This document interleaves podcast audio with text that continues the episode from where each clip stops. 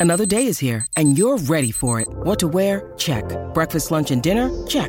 Planning for what's next and how to save for it? That's where Bank of America can help.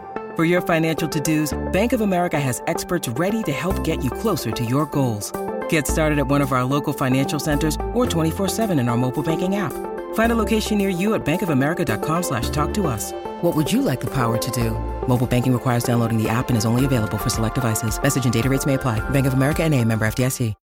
When you need mealtime inspiration, it's worth shopping Kroger, where you'll find over 30,000 mouthwatering choices that excite your inner foodie. And no matter what tasty choice you make, you'll enjoy our everyday low prices, plus extra ways to save, like digital coupons worth over $600 each week. You can also save up to $1 off per gallon at the pump with fuel points. More savings and more inspiring flavors make shopping Kroger worth it every time. Kroger, fresh for everyone. Fuel restrictions apply. Welcome to the New Books Network. Hello, everyone, and welcome back to The Academic Life, a podcast channel here on New Books Network. I'm your host, Dr. Christina Gessler, and today we're joined by Dr. Jennifer Guiliano to talk to us about her new book, A Primer for Teaching Digital History, and about how she uses the unessay in her pedagogy and, and in her classrooms. Welcome to the show, Jennifer. Hi, how are you all? Thank you so much for being here. I am so excited that you're here and we get to talk about um, your work. Before we dive into that, though, will you please tell us about yourself? Sure. Um, I am an associate professor of history, American studies, and Native American and Indigenous studies at IUPUI, which is um, in Indianapolis, Indiana. Uh, I'm a white academic who lives and works on the lands of the Pokagon Band Potawatomi, the Wea, the Shawnee, and the Miami most of my work focuses on issues of race and representation. Uh, but I also do a lot of work around pedagogy and digital teaching and the like. What brought you to this work when you were planning your journey through higher ed and collecting up your degrees so you could get to this point? Uh, where would you think you would go, and and how did you plan? Um, I am one of those weird little kids. So, um, around the age of 10, my mom was doing a lot of genealogical research on her family. And she made a bet with me that I couldn't read all of the Abraham Lincoln biographies in our public library. Um, and the deal was if I could read all of them, she would take me on a vacation to see all of the sites that I had read about. Um, so I actually, as a little kid, was fascinated with history and really enjoyed that. So I read all of the Abraham Lincoln biographies. She took me on a trip to Springfield, Illinois, um, and that was sort of the beginning of my passion for history. So I used to accompany her to do grave rubbings and to archives. Um, I was the only little kid who knew how to use microfilm and microfiche machines. Um, so it, it's sort of like a family passion or a family inheritance, if you will. So it sounds like you went to a lot of libraries. I did. I spent a lot of time in libraries and archives, a lot of time in church basements with church records. Um, you know, it was it was kind of what we did in the summer was my mom would pack up myself and my three siblings and we would take a day trip here or there to do research and and it became something that was sort of, you know, our family adventures is what she used to call them. So there was intergenerational inspiration for you becoming a historian. Did she share what had inspired her? She did actually. Um, her un- aunt and uncle were um, getting ready to celebrate their 50th anniversary. And she was asked by a family member, by one of her cousins, if she could do a little bit of research on their family history. So this was back in the 1980s. Um, and so she basically started this, like, it was supposed to be just this very small family history project um, to sort of help out a family member. And she's still working on it today. So she's traced her family back um, all the way to Germany and Ireland. And she's tracing my father's family back to Italy as well. And so, what inspired you to go beyond college and into grad school? Um, I mean, at the simplest, it's because I like reading. Um, I really, really like books. I really like learning something new, and I like teaching. I like the notion that you've never learned enough or that there's always something new to learn. And I was smart enough to know that I probably didn't have the temperament to deal with kind of kindergartners or third graders, and that I probably wanted to focus a little more on like high school or college students. And by the time I went to school, went to college at Miami University of Ohio, I had a pretty good sense that I wanted to actually be a professional academic, that I wanted to be a professional historian and, and write books. Um, and that meant being a college professor. So I did a master's degree and then a PhD and, and sort of fell into this world where not only do you get to learn new things yourself, but you get to communicate those to friends and family and your students and the general public. And it's it's a pretty heady thing to have a book come out with your name on the cover. Um, and so I sort of fell in love with that sort of translation from my own ideas to sharing those ideas with others. So it sounds like you started firmly as an analog historian. You were reading books that you got at the library, you were going to church basements and looking at the archives, you were tramping around on family vacations, you were doing grave rubbings in the cemeteries. And yet you're now uh, an advocate of digital history and of unessays. How did you make that leap? Um, well, actually, I made that leap in high school a little bit. So, um, growing up, I got a job working in our public library. I, I basically shelved books. Um, and then when I went to college, um, I started working in our university archives and then at the William Holmes McGuffey Museum. And I was really fascinated with sort of archives and libraries and collections and sort of how all of this knowledge was sort of out there and available. But I also was a pretty geeky kid and was lucky enough to grow up next to Wright Patterson Air Force Base, who had um, a lot of community programs around technology and this new thing called the internet. And so I actually grew up um, experimenting with computers. So I learned to build desktop computers. I was friends with people who were working for internet service providers in the 90s. Um, you know, I grew up with dial up and message boards. And as part of that, we learned how to build websites and build computers and, and do those things. And so when I got to graduate school at the University of Illinois, I realized there was this sort of opportunity to sort of you know merge my skills together my research skills on the one hand and my sort of internet based communication skills on the other and so I spent a lot of time building digital collections and, and helping other academics sort of build their digital profiles. So it sort of started there with this sort of fascination or, or opportunity with, you know, putting information out there on the web and the notion that you could talk to somebody across the globe and get an answer back in in hours and minutes rather than weeks and days.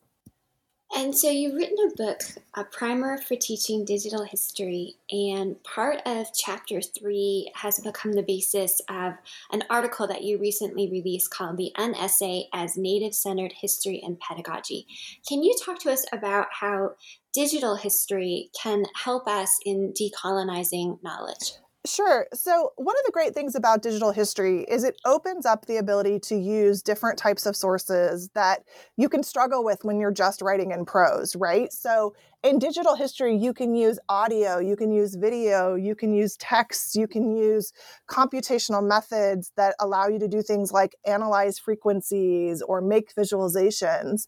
And so, part of what digital history does is it democratizes first access to those materials, but it also allows you to do what they call mixed methods work, which is using different types of materials and different types of methods together to sort of make new claims and new products. And so for me, part of what digital history does as decolonization is it allows us to bring in native voices and native speakers who aren't necessarily out there writing books or writing academic articles. Instead, maybe they're putting up a TikTok video or they're an artist who's released a song or they're a community member, you know, recorded telling a story about their family. And what digital history lets us do is, is use those materials and value those materials at the same rate we do those sort of traditional analog, you know, diaries and manuscripts and and things that come in like, you know, formal national collections. You've talked a little bit about being a white professor and in your book and in your articles you do talk about the demographic where you live and where you teach is largely a white university with white students how have the approaches of using unessays and digital history help them come to terms with appropriation and where they had seen themselves before they came into the class and then when they start creating their work? So I think when students come into my class, you know, we're in Indiana, which has a relatively conservative educational system. And by conservative, what I mean is um, they tend to value written words, written records, you know, things that are sort of created in the process of government and, and settlement and things like that. And so when students come to my classroom, they're oftentimes thrown a little bit because I talk to them about, you know, what is the, is there a difference between, you know, a Cherokee origin story about a turtle rising from the waters and founding the Cherokee people versus, you know, um, the notion of a, bo- a man born of a virgin, right? So, so for my students, you know, part of the the sort of uneducating that I do is we talk a lot about how knowledge is produced and valued. And one of the things that they really have to grapple with is why it is we value written records more than oral records or more than objects that are from you know communities in the past and by the time they get to the end of the class you know hopefully what they've realized is that you know the values of a, a family history or, or an oral tale or you know, a, a, valued piece of clothing is just as valuable as the Declaration of Independence or as valuable as, you know, the Constitution or, you know, the diaries of George Washington, for example.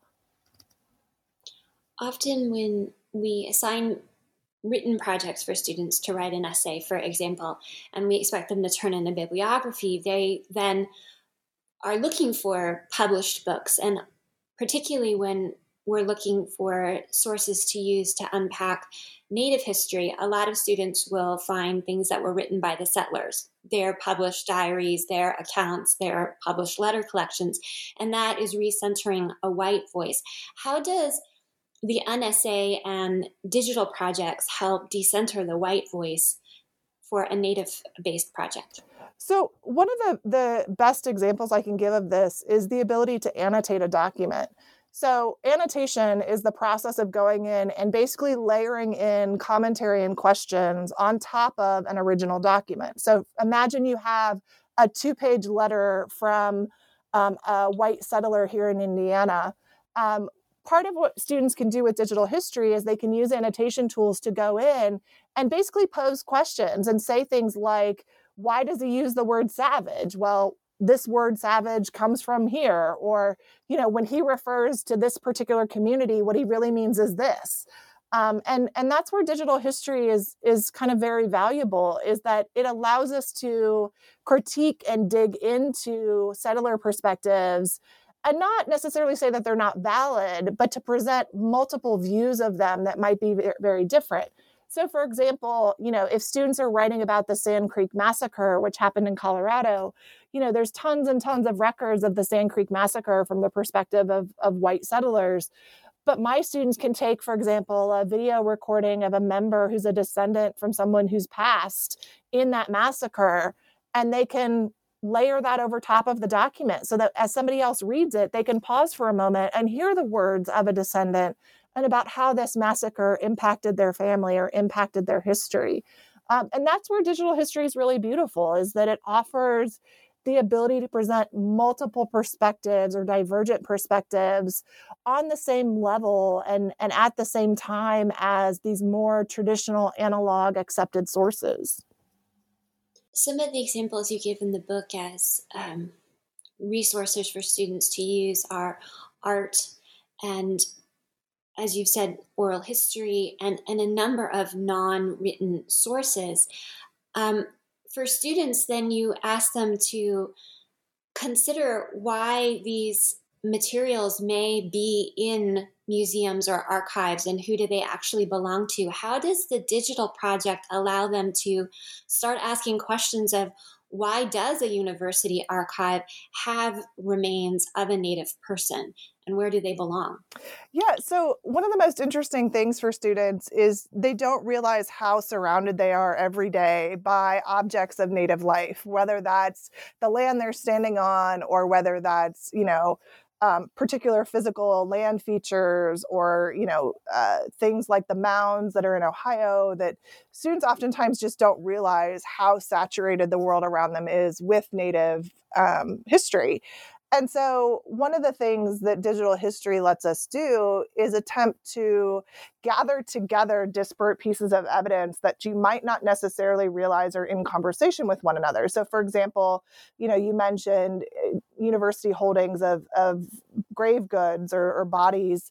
Um, one of the things students can do is create a project where they trace the history of those things, where they go in and they interview university officials about, you know, why does the university keep a funerary collection of native objects? Why do they not return it?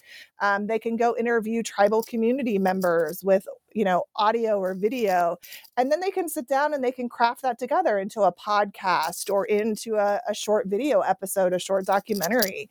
That's revealing to people about you know the sort of motivations of these collections and and why they exist. Um, you know one of the things that i think that does is it encourages students to sort of think of the world around them as the topic of their study. And today, you know, when there's so many questions about the value of a humanities education, part of what I like about a digital history approach is that it encourages people to think that the past is not past, that it is actually something that's always being negotiated and always being rewritten. And digital history gives us the ability to have so many different rewrites of exactly the same story and exactly the same sources, and allows people to sort of look at those on their own and sort of make value judgments about them on their own. And I think that's so important when we talk about Native representation and about Native history that we want to hear from Native people. We don't just want to hear from a university archivist or a librarian or someone like myself.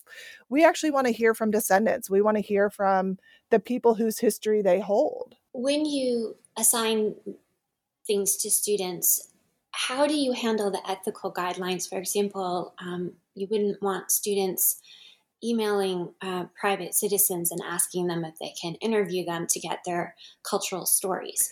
Right. So one of the places we start is we we start by talking about what is considered appropriate research conduct.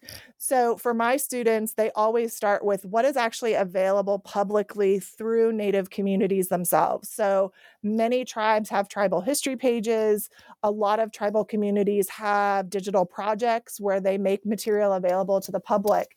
And so we sit down and we look at those materials and we talk about, you know, what's appropriate to include in a project and what's not. Um, you know, one of the struggles of Native history in particular is that there's a lot of material that's made available that when it was originally made available, it was people thought it was appropriate, but today we know it's not. So, for example, um, the Hopi in the 1920s and 30s and 40s uh, had anthropologists who visited them who recorded on film and audio uh, religious rituals, a religious ritual called the snake dance and those materials were deposited in Washington D.C. and they were digitized at one point and made available and so you could search the internet and find these religious images and these religious rituals just out there on the internet with no context for it and the Hopi came back to the library and archives and said, you know, these are no longer appropriate to be available online.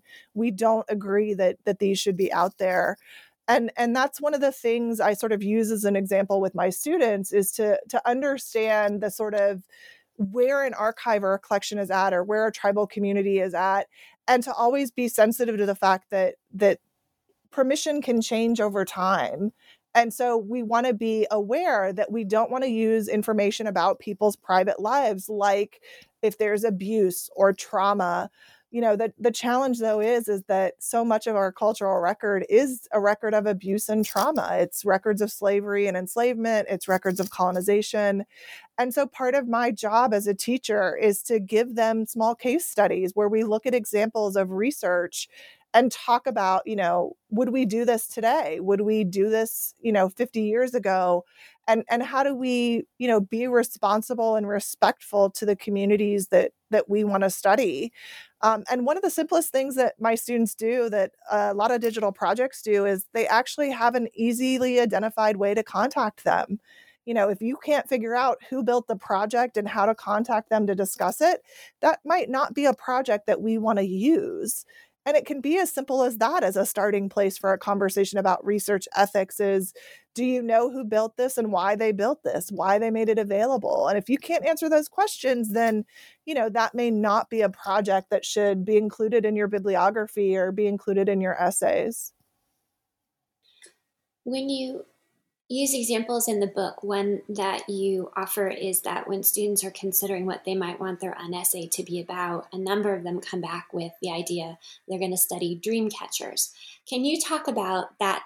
Yeah, so so dream catchers are sort of one of those um, generic uh, art projects that are often given to primarily K through K through six students um, in elementary school. Um, they're often sold at, at roadside markets. They're often sold at, at hobby fairs and craft fairs. Um, dream catchers, uh, as a as an icon, um, they're designed to actually help guide uh, religious and spiritual growth for particular tribal communities. The problem is that they've been divorced from those sort of particular tribal circumstances. And oftentimes people think of dream catchers as being, you know, something anyone can use, right? Um, the the sort of parallel for me between a dream catcher in, in sort of a white society is um, you know, like Catholics have a crucifix or have um, worry beads, the the memory beads, and I would argue a dream catcher is very similar, right? These are are blessed icons or blessed things that are used in the purpose of ritual. Um, and unfortunately, what happened in the 1960s and 70s was hobby Indians and Boy Scouts and elementary school programs and curriculums sort of use dream catchers as sort of a generic identity for indigeneity and so they'd say, build a dream catcher. And they'd talk about, you know, you put it above your bed and it catches your dreams and, and it helps you, you know, basically be a better person. And, and while that's all technically correct, um, it's it's without the context of the tribe and the community, and that these are are important religious and, and cultural rituals that have meaning beyond just hanging it above your bed and and hoping for good dreams. You talk in the book about um, students often expect for a history class there'll be a great deal of memorization and they're expecting perhaps to be assigned a traditional five paragraph essay. When you offer them the unessay, one of the questions they wonder about is is this going to be easier? And as we're talking now and you're taking us through the work that you ask students to do to not just consider what source they're going to use, but how the source became available, why it's available, and who was responsible for releasing the source to a larger audience? Um, the short answer is no, it's not going to be easier. what do you tell your students when they ask? I mean, so I like to start with the students that it gives you more flexibility in terms of imagination and creativity. Um, it, it it allows you to demonstrate your own sets of skills that you may have. So, for example, a few years ago, um, a student in one of my native history classes in the unessay project, um, instead of writing a five paragraph essay that compared uh, the imagery associated with uh, Disney's Pocahontas and, and other Indian themed releases from Disney, um, instead of sort of doing a history of those things, um, she actually crafted a paper mache representation of a Native woman but what's interesting about it is the the paper mache that she built is actually made up of advertisements, not just from um, commercial images like Land O'Lakes butter and and Pocahontas and and other things, but she interwove it with ads of missing and murdered Indigenous women as well as articles about them. Um, and and this beautiful sort of five foot, five and a half foot tall paper mache woman is a commentary for her on the relationship between sort of the dehumanization that Native women face in popular culture and the very real consequences of the the thousands of women who have been missing and murdered um, in Indigenous communities and around the world. And I think, you know, she wrote in her reflection for me that it was the first time she was able to take her art skills and use them as a commentary on something both historical and contemporary at the same time. and I think for me that's that's one of the the brilliant things about the unessay and in that yeah it can be more complex and it can take more time and you may have to learn new skills like how to edit audio files or how to edit a video or how to build a visualization but at the end of the day you're oftentimes not only more proud of it but you feel a greater sense of ownership because it becomes something that you show to people. So I've had students who, you know, do oral history projects where they're all sitting around the table at a holiday and they're recording grandma or grandpa's life experiences and then the student brings it back at the end of the semester and they listen to it together as a family and talk about it. And I think for me that's one of the beautiful things about digital history and and what it affords is that it can oftentimes be a bridge building exercise between yourself and your interests or yourself and your family or yourself and the community you're trying to reach. I mean, it's not just five pages of, of paragraph prose that end up in a file or you know thrown in a trash can. It becomes something our students put up on their walls or that they show to people. I mean when people pass my office they actually stop and ask me about it and no one would have stopped and asked me about this student's five paragraph essay years later. But years later, they do stop and ask about this beautiful paper mache figure that she created. Is did you keep it? I did. I she took photos of it, um, but I asked to have custody of it. So it, it sits in a corner of my office, and we're working on getting funds to raise to put it in a display case so that it can actually be out in the public. You go over uh, rubrics in uh, chapter three of uh, the primer about what really makes a compelling essay. Mm-hmm. Um, you do need to scaffold students, particularly when they come into a history class and they think they know what you're going to ask of them, and you say, "Oh no, I'm not. I'm asking something completely different." Um, how do you scaffold them, and can you share a bit about what the rubric is? Sure. So, um, one of the, the first steps of scaffolding is actually idea generation. Um, a lot of times when students come into my class, what they think is that they need to have a sort of historical chronology of content, right? They want to tell me what happened, but they don't necessarily understand that that they're supposed to be telling me why it matters or how it's significant. And so, one of the criteria that we use in the rubric um, is is is this compelling? Have you chosen materials that present a compelling perspective or view? And in doing that, have you demonstrated an awareness of the totality of the issue? Um, and this is one of the things that the rubric is very helpful for is that a lot of times um, students think that that they're supposed to be sort of writing a story with a neat beginning and a neat ending, and it should be all sort of wrapped up with a bow on top. And part of what the rubric does is demonstrate for them that there actually may be different elements of the project at different levels of complexity, right? So everyone should be able to use a primary source not everyone is able to edit primary sources together in a compelling 30 second way. Um, and that's part of what the rubric helps do is is to sort of let them sort of position themselves where their skills are but also push them a little bit towards you know building mastery of, of new skills or new approaches.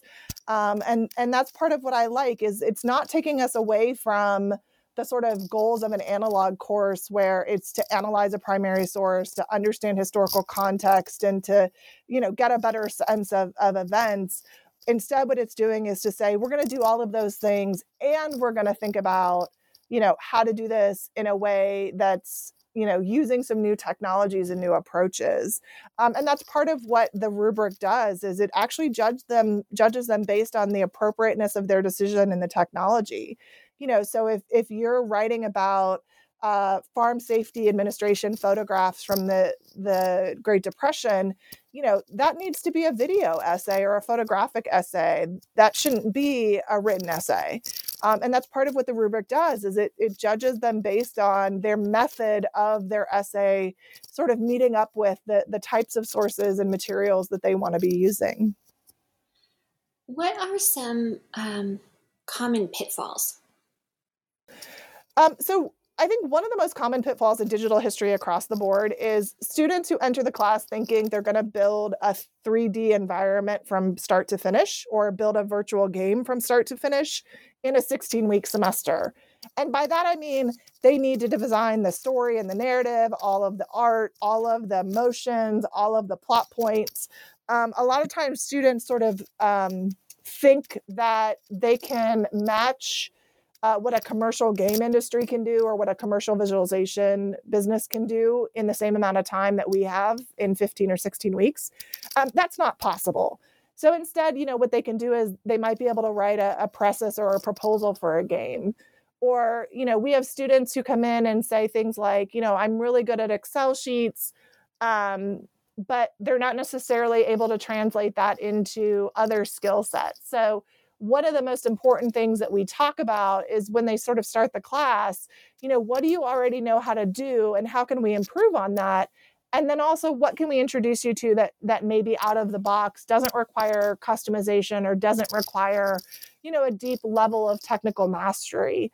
Um, and that can vary based on class. So, you know, I get students who come into my class who've already built mobile apps and are completely comfortable, you know, doing that over 15 weeks and produce great products whereas other students you know are not at that at place. So part of what digital history classes really have to do is be very clear about what technical knowledge a student needs to have before they come into the class but also what technical knowledge they want you want to learn because there's so many different technologies out there. There's so many different platforms and programming languages and game engines and i mean there's just so many. And so you know I try not to overwhelm the students. I try to let them sort of make decisions where possible to guide their own interests and their own needs.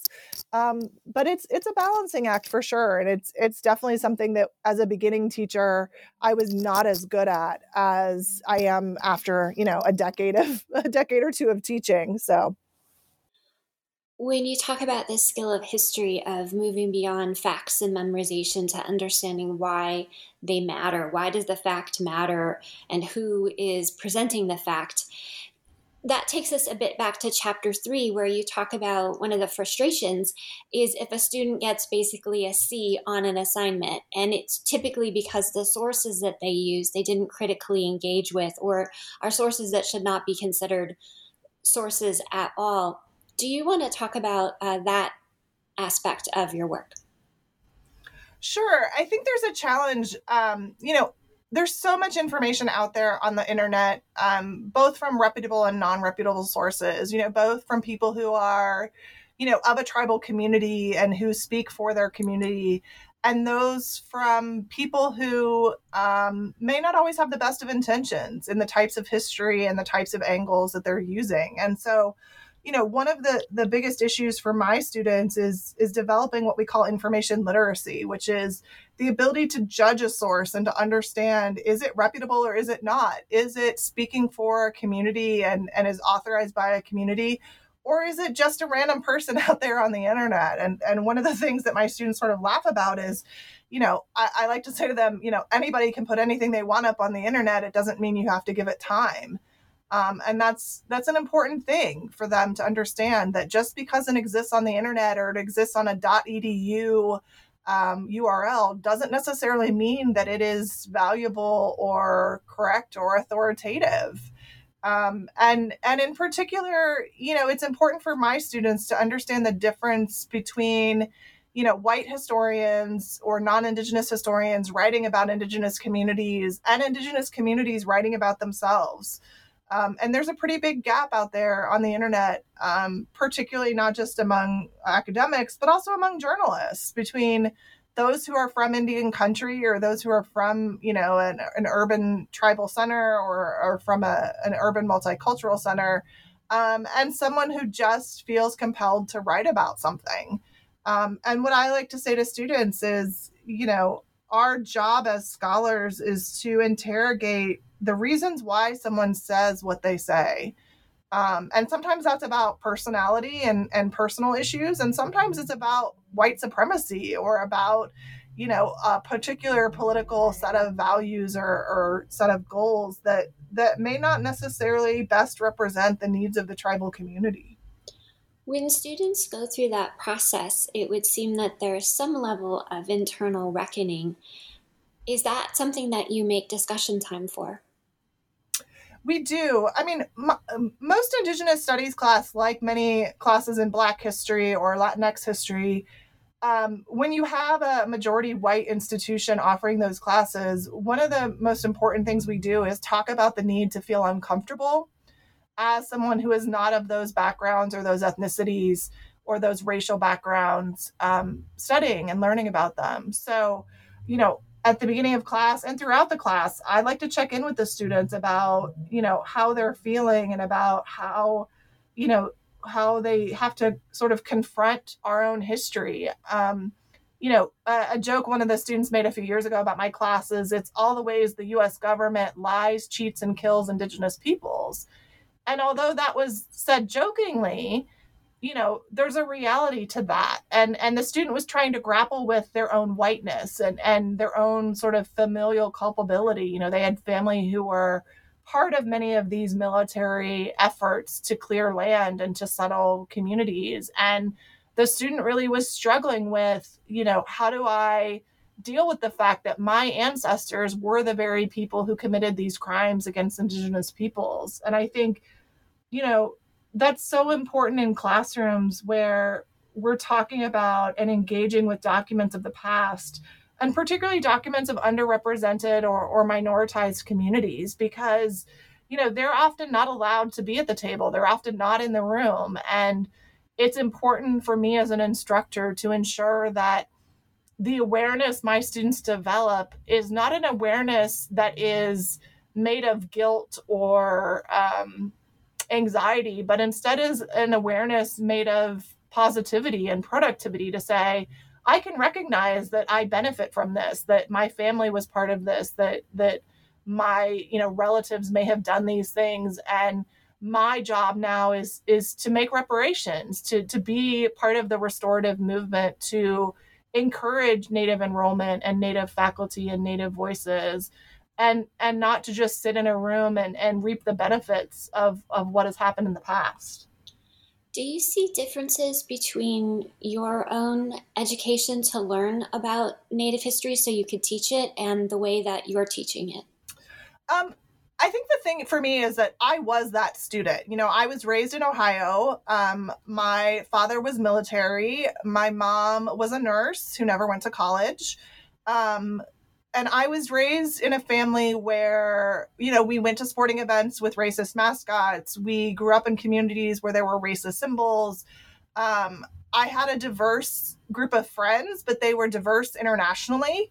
Um, they weren't necessarily diverse racially or ethnically um, beyond sort of the international element. And so when I went to school, I was these students that I'm teaching. You know, I was interested in these things, but I didn't understand how I, as a white woman from Ohio, had benefited from all of these things and how I was privileged to be in the school district that I was in that had enrichment programs. And I was privileged to be admitted to high quality schools because my parents had the money to put me in enrichment programs and, and things like that. And so, you know, it wasn't until I started studying indigeneity seriously and, and started studying slavery and decolonization and all of these topics in graduate school that I realized that my own identity is wrapped up in in this privilege and so when I'm in a classroom with students and I see these conversations happening and I see how uncomfortable they are, for me it's a lot of flashback. It's a lot of, you know, I've been there and, and I tell them that, you know, I've been in that room where all of a sudden I'm realizing that that I'm benefiting from something that I didn't even know existed, much less that I was part of.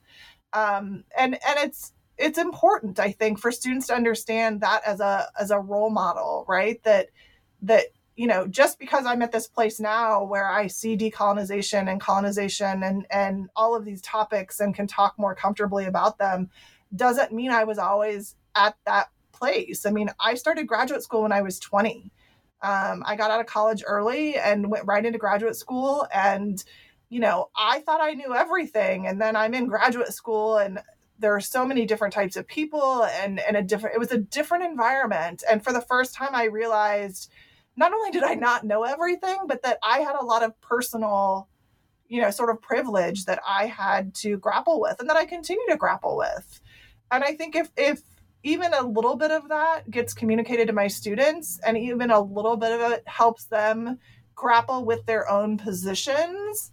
Um, I've done my job. And and one of the things I like to say to people when they ask about this, you know, in the academic environment is, you know, part of my job as a white scholar with tenure now is to stand in front of my colleagues who are underrepresented um, or or who haven't had the same level of privilege I am, and to make sure that that they're okay and that they're able to have the resources and support that that they need. And and that's part of my goal. If I get to the end of my career and all people say is, you know she helped her students become more culturally aware and she helped ensure that that these faculty and these colleagues and these members of the public were able to have space to say their thoughts and and to share their feelings then then I've had a pretty good career.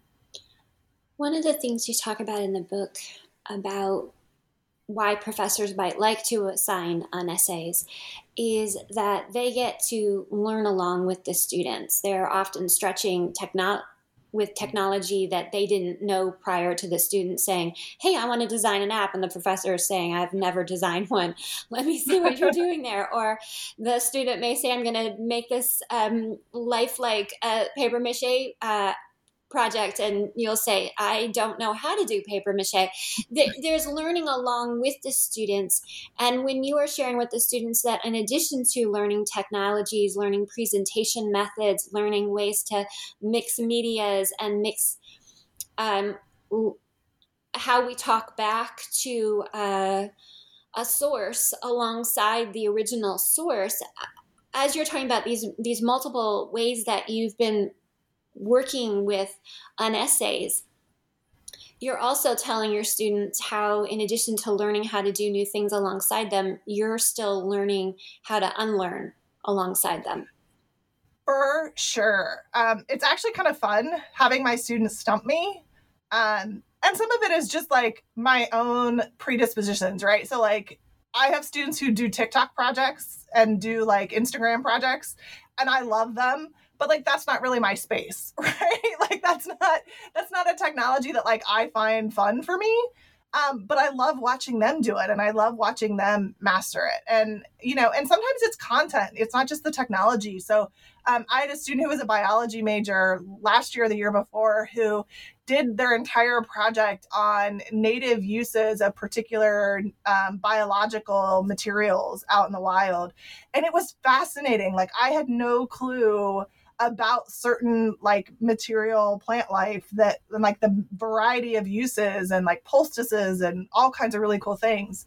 Um and and so for me like that's part of the joy of the unessay is not just that like the students may bring in some new technical things for us to play with but also there's some really content area things that are outside of my own wheelhouse and i love getting to learn about it through the eyes of my students um, it keeps me fresh as a teacher, but it also, I think, represents the the values of indigeneity in the classroom. One of the things that that students um, realize in in an indigenous classroom, an indigenous studies classroom, is that it's not a hierarchical space. That that the goal of an indigenous classroom and an indigenous approach is that everyone has something to bring to the table and to share equally in, and that we all together guide the experience and that we honor our elders and we honor those with experience, but we also create space for new ideas.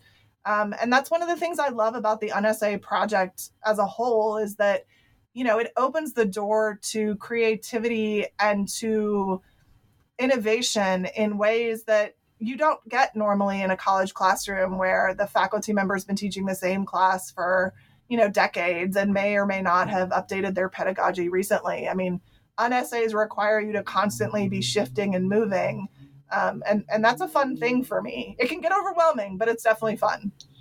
Is it good for students to see that though that a professor doesn't know everything is willing to admit that they don't know and that they're feeling overwhelmed? It seems like you know after we're done with grad school we are not often in spaces where we're the beginner again. We're hired mm-hmm. because of our expertise.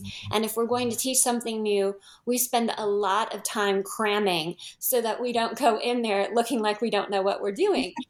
and yet, one of the things we can do to really engage students in the pedagogy and push it further is to say, I don't know, what do you think? Yeah, when I um when I teach digital history or digital humanities workshops that are skill based, one of the things that I say to people all the time is that you can be an expert in one thing and know absolutely nothing about something else and still be a digital historian or still be a digital humanist. There's a lot of things where I may be well known in doing this type of activity or this type of method or this type of skill and you move me 5 minutes and and 5 subject lines over and I'm just completely lost. Um, but I think that's great for the students to see. I mean, I also think, you know, part of this aligns to my own philosophy, which is, you know, talking to students that learning is an ongoing process and that, you know, it's okay to say you don't know and it's okay to say you messed up or that you failed. Um, and in fact, one of the exercises in the primer is is a failure log. Um, Shawn Graham, who's this great faculty member in Canada, um, has his students create a failure log when they try and do things. And um, one of the things that that does is is it tells the students, you know, that you need to um, not just recognize when you've learned something and succeeded at something, but you need to recognize that when you failed at something, there's still something to be learned about how you failed. Uh, and I think there's a lot of beauty in that. That that not knowing and not not succeeding oftentimes is the thing that sticks with you more than than succeeding and doing well there's so much information in a mistake. there is. But and I think particularly at the undergraduate level where there's a lot of pressure about grades, um, you know, explaining to the students that, you know, the grade oftentimes doesn't matter so much as them learning and, and trying to improve that that you get an A for effort in some cases. Do you ask the students to turn in any form of written reflection. We're moving away from the five paragraph essay and we're freaking some students out by doing that because that's their comfort. That's what they were getting their A's on as a high school student, and those grades got them into college and as mo- are moving them through college.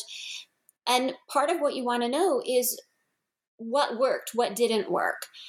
Is there written reflection that they turn in? Yeah, so um, for all the unessay students, they definitely do a written reflection. It's not long, it's usually a page or two, but I actually build reflective activities into the entirety of the class.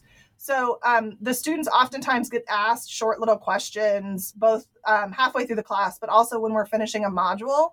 Uh, what did you learn? What worked for you? What didn't work for you? What would you never want someone to ever do again? uh, those types of things. Um, and that all becomes fodder for, you know, sort of updating or changing or adding to the course. It's kind of interesting though, because sometimes the student feedback is feedback that um, contradicts the pedagogy. So, for example, in a history class, a lot of times you get students who say things like, we do too much reading, um, which I agree. Sometimes we do too much reading, but fundamentally, I need you to read the sources. I need you to listen to them. I need you to watch them. And if you're not doing those things, then we can't get to the fun stuff. Um, and I think part of what reflection allows us to do is to surface for the students the causality. Why do we do the things we're doing? Why are we doing it this way? What motivates the assignment? What motivates the outcomes? Um, and that's one of the things that I think I've improved at slowly as a teacher is explaining explicitly to the students why we're doing something or why I hope the outcome is a certain way. Um, and part of what that does is it increases student buy in, but it also makes them realize how intentional the curriculum is and how intentional the assignments are and how intentional the rubrics are and how intentional the feedback is. Because sometimes I think students don't realize exactly how much time and energy we put in as faculty into building a syllabus or building an, a lesson or building a lecture. Um, and this is one way through these reflection exercises to get them to understand the amount of time and energy. Um, and it's funny because I have um, a lot of social studies education students in my classes who are themselves training to become teachers at the K through 12 level.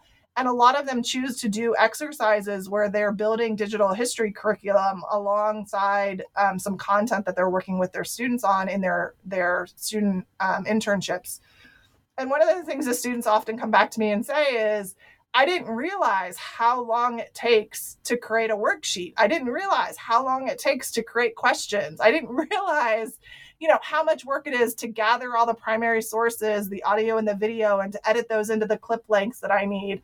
Um, and I think that's one of the things that those reflection moments really give me is a sense of, am I on the right sort of pathway as a teacher, but also, you know, what resonates with the students and and what resonates with their particular interests. And and sometimes that gets built into the next stage of the syllabus and sometimes that becomes a whole new syllabus all on its own.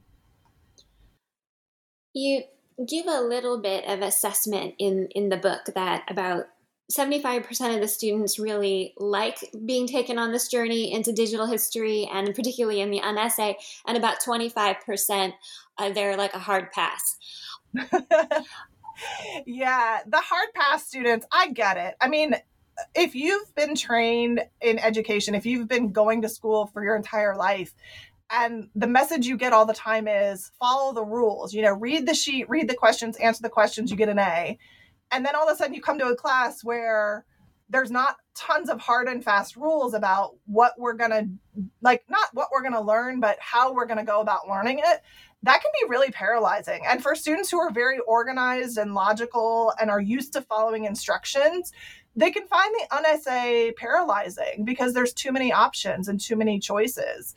Um, so we have exercises that we do to try and like narrow down that paralysis. Like, you know, what are you interested in? What are you good at? What did you like from the things that we've done?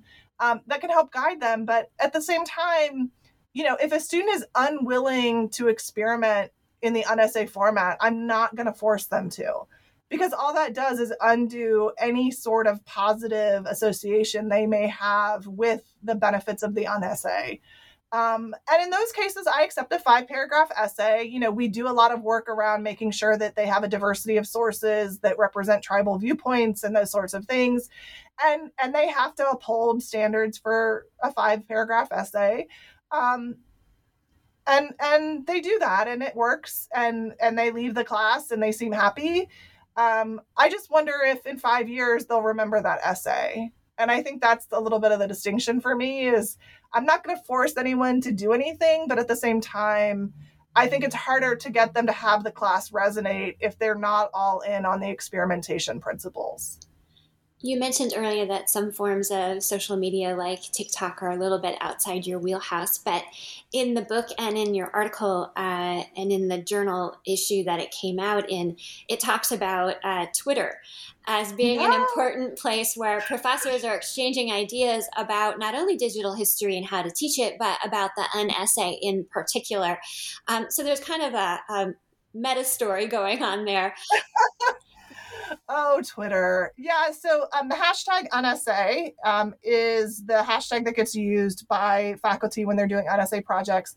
It's really great to sort of spend some time exploring the hashtag unessay uh, threads because you get to see the unessay not just in history but in tons and tons of different disciplines and it's it's pretty cool to see the variety of types of projects students come up with um, but you know, Twitter is uh, undergoing some problems, changes. I don't know what the right language is on that is right now. Who knows if it's going to survive?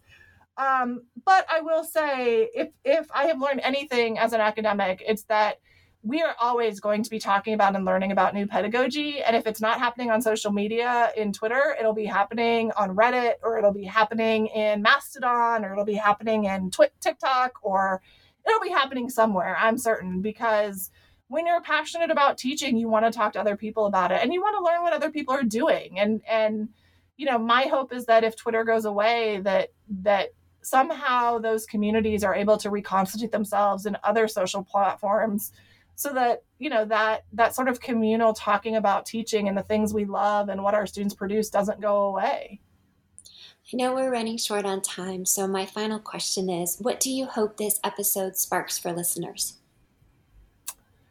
At the end of the day, I hope that somebody who listens to this, A, goes and gets the book and sees if there's anything in it that would interest them, but also that it allows them a moment to sort of think about how they're learning.